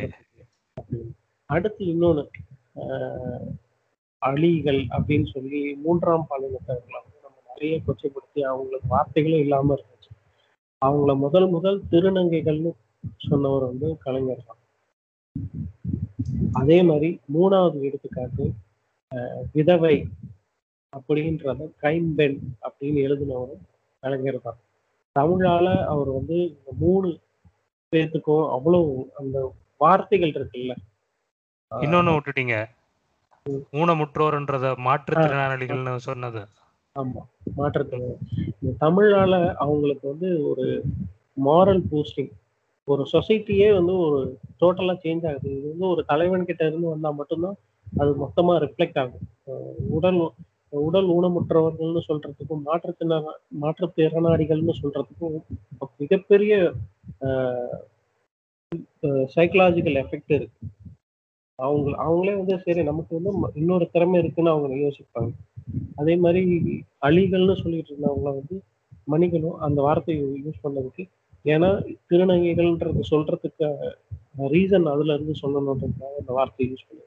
திருநங்கைகள் அப்படின்னு கொண்டு வந்ததும் விதவை அப்படின்றதையும் கைம்பென்றதை யூஸ் பண்ணதும் ஆஹ் அன்பு உடன்பிறப்புகளே அப்படின்னு சொன்னதெல்லாம் வந்து கலைஞரோட தமிழ் இது மற்ற லாங்குவேஜ்ல நமக்கு அதை ஃபீல் பண்ண முடியுமான்னு தெரியாது. நம்மளோட தாய்மொழின்றதுனால அதை ஃபீல் பண்ண முடியும். அதோட இம்பாக்ட் நான் ஒரு கட்டுரையில இப்பதான் படிச்சேன். இப்போ கொஞ்ச நேரத்துக்கு முன்னாடி. பிராணநாதா சுவாமி அப்படின்னு தான் இப்போ அந்த ஆயிரத்தி தொள்ளாயிரத்தி நாற்பதுகள் அறுபதுகள்ல வரைக்குமே அந்த படங்கள்லாம் வந்து கதாநாயகி வந்து கதாநாயகனை பார்த்து அப்படி பிராணநாதா சுவாமி இப்படின்னு தான் கூப்பிடுற மாதிரி இருக்கு. பராசக்தியில வந்து இவர் என்ன பண்ணியிருக்காருன்னா கதாநாயகி வந்து கதாநாயகனை பார்த்து ஒரு ஒரு கட்டத்துல ரொம்ப கோவப்பட்டு நீ ஒரு முட்டாள் அப்படின்னு சொன்னது. அது வந்து ஒரு கதாநாய அவர் வந்து அதாவது எப்பவுமே வந்து பெண் வந்து கொஞ்சம் அடக்கி ஒழுக்கி தான் இருக்கணும். கொஞ்சம் மரியாதையா தான் ஆம்பளைய பேசணும் அப்படிங்கிற இருக்கிற டைம்ல ஒரு அந்த ஒரு ஸ்டீரியோ டைப் இருக்கிற இடத்த வந்து அதை பிரேக் பண்றாரு. ஒரு எப்படி வந்து ஒரு பொண்ணு வந்து அதுவும் ஒரு ஃபீமேல் லீட் வந்து ஒரு மேல் லீட் அந்த கேரக்டரை பத்தி வந்து நீ ஒரு முட்டாள்னு சொல்லலாம் அப்படிங்கிற இடத்துல வந்து அந்த மாதிரி அப்பயே எழுதியிருக்காரு. ஸோ அந்த அந்த ஸ்கிரிப்ட்ல எல்லாம் நிறைய இவரு இவரு எனக்கு தெரிஞ்சு இவரு பாலிடிக்ஸ் கத்துக்கிட்டதே சினிமால தானோன்னு தோணுது. ஏன்னா நிறைய இதுல அவர் அவரோட பேர் வராமலேயே பட படத்தோட அந்த கிரெடிட்ஸ்ல வந்து அவரு அனல் பறக்கிற மாதிரி எழுதியும் நிறைய படங்கள்ல அவர் பேர் வரலன்னு அப்படின்னு சொல்லியிருக்காரு ஆரம்ப கட்டத்துல. அவரோட அந்த கெரியர்ல அவர் கூட இருந்தவங்களே சொல்லியிருக்காங்க. அவ்வளவு நல்லா எழுதுவாரு. ஆனா பாத்தீங்களா அந்த பெயர் போடும்போது கருணாநிதிங்கிற பெயரை விட்டுருவாங்க. அப்படி- அப்படின்னு. ஆனா ஒரு மோதி தான் வந்திருக்காரு. அதான் ஒரு கட்டத்துல கலைஞரோட பேர் தான் முதல்ல ஹீரோக்கு நிகரா கதை கதை வசனம். கலைஞர் கருணாநிதின்னு போட்டுதான் அந்த இதுக்காகவே மக்கள் கூட்டம் கூட்டமா போய் பார்த்தாங்கன்னு ஒரு ஆமா அதெல்லாம் லேட்டர் பாயிண்ட்ல லேட்டர் பாயிண்ட்ல எந்த அளவுக்கு ஒரு இன்ஃபுளுன்ஷியல்னா நான் எழுதுறேன். நான் வந்து வசனம் எழுதுறேன். ஆனா நான் என்னோட வசனத்தை பேசுறது வந்து எம்ஜிஆரா இருக்கணும் அப்படின்னு இவரு இன்ஃபுளுயன்ஸ் பண்ற அளவுக்கு வளரும் அட நம்ம கக்காசியே பாடிருப்பாருங்க உதய சூரியனின் பார்வையிலே அப்படி. அதான் அப்ப நிறைய அந்த ஒரு ஒரு வசனகர்த்தா வந்து ஒரு ஹீ அந்த படத்துக்கு ஹீரோவை சூஸ் பண்ற அளவுக்கு இன்ஃபுளுன்ஷியலா வரணும் அப்படின்னா எந்த அளவுக்கு எழுதியிருப்பாரு நிறைய அந்த அந்த அந்த கொஞ்சம் அவர் எழுதின வசனங்கள்லாம் கொஞ்சம் நல்லா இருக்கு. நமக்கு டைம் வந்ததுன்னா அது பேசலாம். அதான் ஒரு பன்முகைத்தன்மை கொண்ட ஒரு நிறைய இப்போ அம்பாள் எங்கே பேசி அம்- அம்பாள் எங்கேடா பேசினாள் அப்படின்னு அப்பவே அந்த ஒரு மூட நம்பிக்கை இது எல்லாத்தையும் போட்டு உடைச்சு பராசக்தியிலே எல்லாமே பண்ணியிருப்பாரு நிறைய விஷயம். ஒரு படத்துல வந்து ரிக்ஷாக்காரன் மனுஷன் மிருகமா இருக்கான். பாத்தீங்கன்னா அந்த கோர்ட் சீன்லயே பாத்தீங்கன்னா அவர் பேசுறதுல பாத்தீங்கன்னா அங்கேயே வந்துட்டு நிறைய குடுமையை போட்டு உடைச்சிருப்பாரு அங்கேயே. இல்ல அதுதான். அந்த அந்த இது இருக்கே. அதாவது கோயிலில் குழப்பம் விளைவித்தேன். கோயில் வேண்டாம் என்பதற்காக அல்ல. கோயில் கொடியவர்களின் கூடாரமாகி விடக்கூடாது என்பதற்காக. அப்படின்லாம் எழுதியிருப்பாரு. அது வந்து டைரக்டாவே அவங்களதான் போட்டு அடிக்கிறாரு. அதனால நிறைய இப்போ அவர் ரிக்ஷா எல்லாம் அவர் தான் ரிக்ஷா இருந்தது இல்லையா? கையில ஆஹ் அந்த அந்த பழக்கத்தை வந்து அந்த பழக்கம் அந்த அந்த தொழிலையே வந்து மாத்தி எல்லாரும் போய் அந்த ஒரு- மனுஷனை இன்னொரு மனுஷன் இழுக்க கூடாது ஆட்டோ ஓட்டுங்க வேற ஏதாவது பண்ணுங்க. அந்த ஒரு இது இருக்கக்கூடாது. இது அஹ் இது ஆட்டோ ரிக்ஷா சைக்கிள் ரிக்ஷா வந்து ஃப்ரீயாவே கொடுத்தாரு. அதுக்காக அதை அபாலிஷ் பண்ணிட்டு சைக்கிள் ரிக்ஷா ஃப்ரீயாவே கொடுத்தாரு. அதுக்கு அதுக்கு அதுக்கு பின்னாடி அதாவது அதுக்கு பின்னாடி ஒரு ஸ்டோரி என்னன்னா ஒரு அந்த படத்துல ஒரு- ஒரு படத்துல டைலாக் வந்து ஒரு சிவாஜி பரசக்தி தான். அதுல வந்து சிவாஜி வந்து ரோட்ல படுத்திருக்காரு பிளாட்ஃபார்ம்ல போலீஸ்காரர் கேக்குறாரு இங்க ஏன்டா இல்ல மாடு செஞ்ச புண்ணியம் கூட இங்க மனுஷன் செய்யல. மெட்ராஸ்ல மனுஷன் மிருகமா தான் இருக்கா அப்படின்னு போலீஸ்காரர் வந்து கேக்குறாரு என்னடா என்னையா சொல் என்ன சொல்றியா? அப்படின்னு. இல்ல இல்ல உங்களை சொல்ல. முதுகெலும்பு உடையிற மாதிரி வண்டி இழுக்கிறானே. குதிரைக்கு வந்து நரம்பு தெறிக்க தெறிக்க ஆஹ் குதிரைக்கு பதிலா இவன் வந்து நரம்பு தெறிக்க தெறிக்க ரிக்ஷா வண்டி கூனி போயிருக்கான். ஆஹ் நாய் மாதிரி சுருண்டு போய் ரோட்ல படுத்திருக்கான். அந்த மாதிரி நாலு கால் பிராணியா இருக்கிற மனுஷனை தான் சொன்னேன். அப்படின்னதுக்கு அந்த போலீஸ்காரர் சொல்றாரு. நீ சென்னைக்கு மேயரா வந்து மிருகத்தெல்லாம் மனுஷனா மாத்து அப்படின்னு சொல்லியிருக்காரு. அது அதுக்கப்புறம் கலைஞர் சிஎம் ஆகுறாரு. அந்த சக மனிதனே இழுக்கும் கை ரிக்ஷாவை ஒழித்தார் அப்படிங்கிற மாதிரி எவ்வளவு பெரிய ரிஃபார்மர் ரெவல்யூஷனிஸ்ட் என்ன வேணா சொல்லலாம். எது சொன்னாலும் இன்னமும் சொல்றதுக்கான ரூம் தான் இருக்கு. துப்பாக்கி ஏந்தி தான் போராட்டம் ரெவல்யூஷன் கொண்டு வரணும் தேவையில்ல. பேனா எடுத்தும் ரெவல்யூஷன் கொண்டு வரலாம் அப்படின்றதுக்கு பெரிய எக்ஸாம்பிள் வந்து pen is mightier than sword right Periyar Anna Kalaignar சாதிச்சிட்டாங்க. மற்ற துப்பாக்கி ஏந்தி போராடிய போராட்ட குழுக்களை விட இவங்க சாதிச்சது நிறைய. இந்த இன்னொரு விஷயமும் படிச்சேன். Either you hate it or you love it love you hate him or you love him but you cannot avoid him that is Kalaignar அப்படின்னு சொல்லிட்டு. அருமையான வாசனம் அல்லது ஒரு மீம் ஒன்று பார்த்தேன். இந்த தங்கிகளும் ஜாம்பிஸ் தம்பிகளும் கலைஞரை வந்து happy birthday corrupt father of கரப்ஷன்னு ட்விட்டர்ல டேக் பண்ணி ஓட்டிட்டு இருந்தாங்க. அதுக்கு ஒரு மீம் போட்டிருக்காங்க ஃபால்க்னர் இருக்காங்க ஆஸ்திரேலியன் பவுலர் அதை ம். ஒரு விராட் கோலி வந்து ஒரு மேட்ச்ல போட்டு பலா பலா பலா பலான்னு பழப்பான் ஃபால்க்னர் வந்து முறைச்சு பார்ப்பான் அதுக்கு விராட் கோலி கை காமிச்சு சொல்லுவான் You are wasting your energy. There is no point. I have smashed you enough in my life. Just go and bowl. அது கலைஞர் சொல்ற மாதிரி இந்த சங்கி தக் லைஃப் போட்டு பொழந்துட்டா போடாங்க போடாங்க வேலை இருந்தா பாருங்க புள்ளுக்குட்டி எல்லாம் படிக்க வைங்க நிறைய பண்ணி வச்சிருக்க. போய் அதுல யூஸ் ஆயிக்கங்க. போ அப்படின்ற மாதிரி. கண்டிப்பா எவ்வளவு சொன்னாலும் கலைஞருக்கு பத்தாது. ஸோ இன்னமும் சொல்லிக்கிட்டே இருக்கலாம். பட் நம்ம லிசனர்ஸுக்காக இதோட நிறுத்திக்கலாம்னு தோணுது. மார்க்கென்ட்ரி ஒரு ஒரு எண்ட் நோட்டு நீங்க போடுங்க. அது ஒரு எண்டு டயலாக் ஒண்ணு இருக்கு. இந்த அவர் எழுதினதுதான் நிரபராதிகளின் சொத்துக்களை சொந்தமாக்கிக் கொள்கிறது ஒரு கூட்டம். அனாதைகளின் ரத்தத்தை அள்ளி குடிக்கிறது. நாட்டிலே ஆட்சி நடக்கிறதா என்று கேள்வி கிளப் கிளப்புகின்ற அளவுக்கு அவர்களின் அட்டகாசம். இனியும் பொறுமை இல்லை. அந்த கொள்கை கூட்டத்தை விட்டு வைக்க இனி உத்தேசமும் இல்லை. கொதித்து கிளம்புகள் அப்படின்னு மந்திரகுமாரில ஒரு டயலாக் எழுதியிருக்காரு இதை இங்க சவுத்துல இருந்து ஸ்டாலின் எடுத்துக்கிட்டு போனாருன்னா நல்லா இருக்கும் நிறைய பண்ண வேண்டியது இருக்கு. மக்களை படிங்க படிங்க. படிச்சுக்கிட்டே இருங்க. உழைச்சிக்கிட்டே இருங்க. நம்ம எந்த ஃபீல்டில் இருக்குமோ அந்த ஃபீல்டில் நமக்காக மட்டும் உழைக்க வேணாம். தமிழர்களுக்காக தமிழ் மக்களுக்காக. ஜாதி இந்த மதம் குப்பையெல்லாம் தூக்கி போட்டு மனிதனை மனிதனாக பார்த்து ஒருத்தருக்கு ஒருத்தர் தோல்ல தூக்கி விட்டு நமக்கு முன்னாடி இருக்கிற லாபி எல்லாம் எட்டி உதச்சு முன்னேற பார்ப்போம். தமிழ் வெல்லும். தமிழ் வெல்லும். நன்றி வணக்கம். தமிழ் மீதுள்ள அன்பால் பற்றால் பாசத்தால் தமிழ் காத்து தமிழரின் நலங்காக்கும் தொண்டர்க்கு தொண்டனாகிய நான் மணங்கமழும் தமிழே மனங்கவரும் தாயே இன்ப மொழியே அன்பு விழியே உயிரான தமிழே உலகில் உயர்வான மொழியே உனை போற்றி புகழ்வதன்றி வேறுபணி எனக்கிலையே.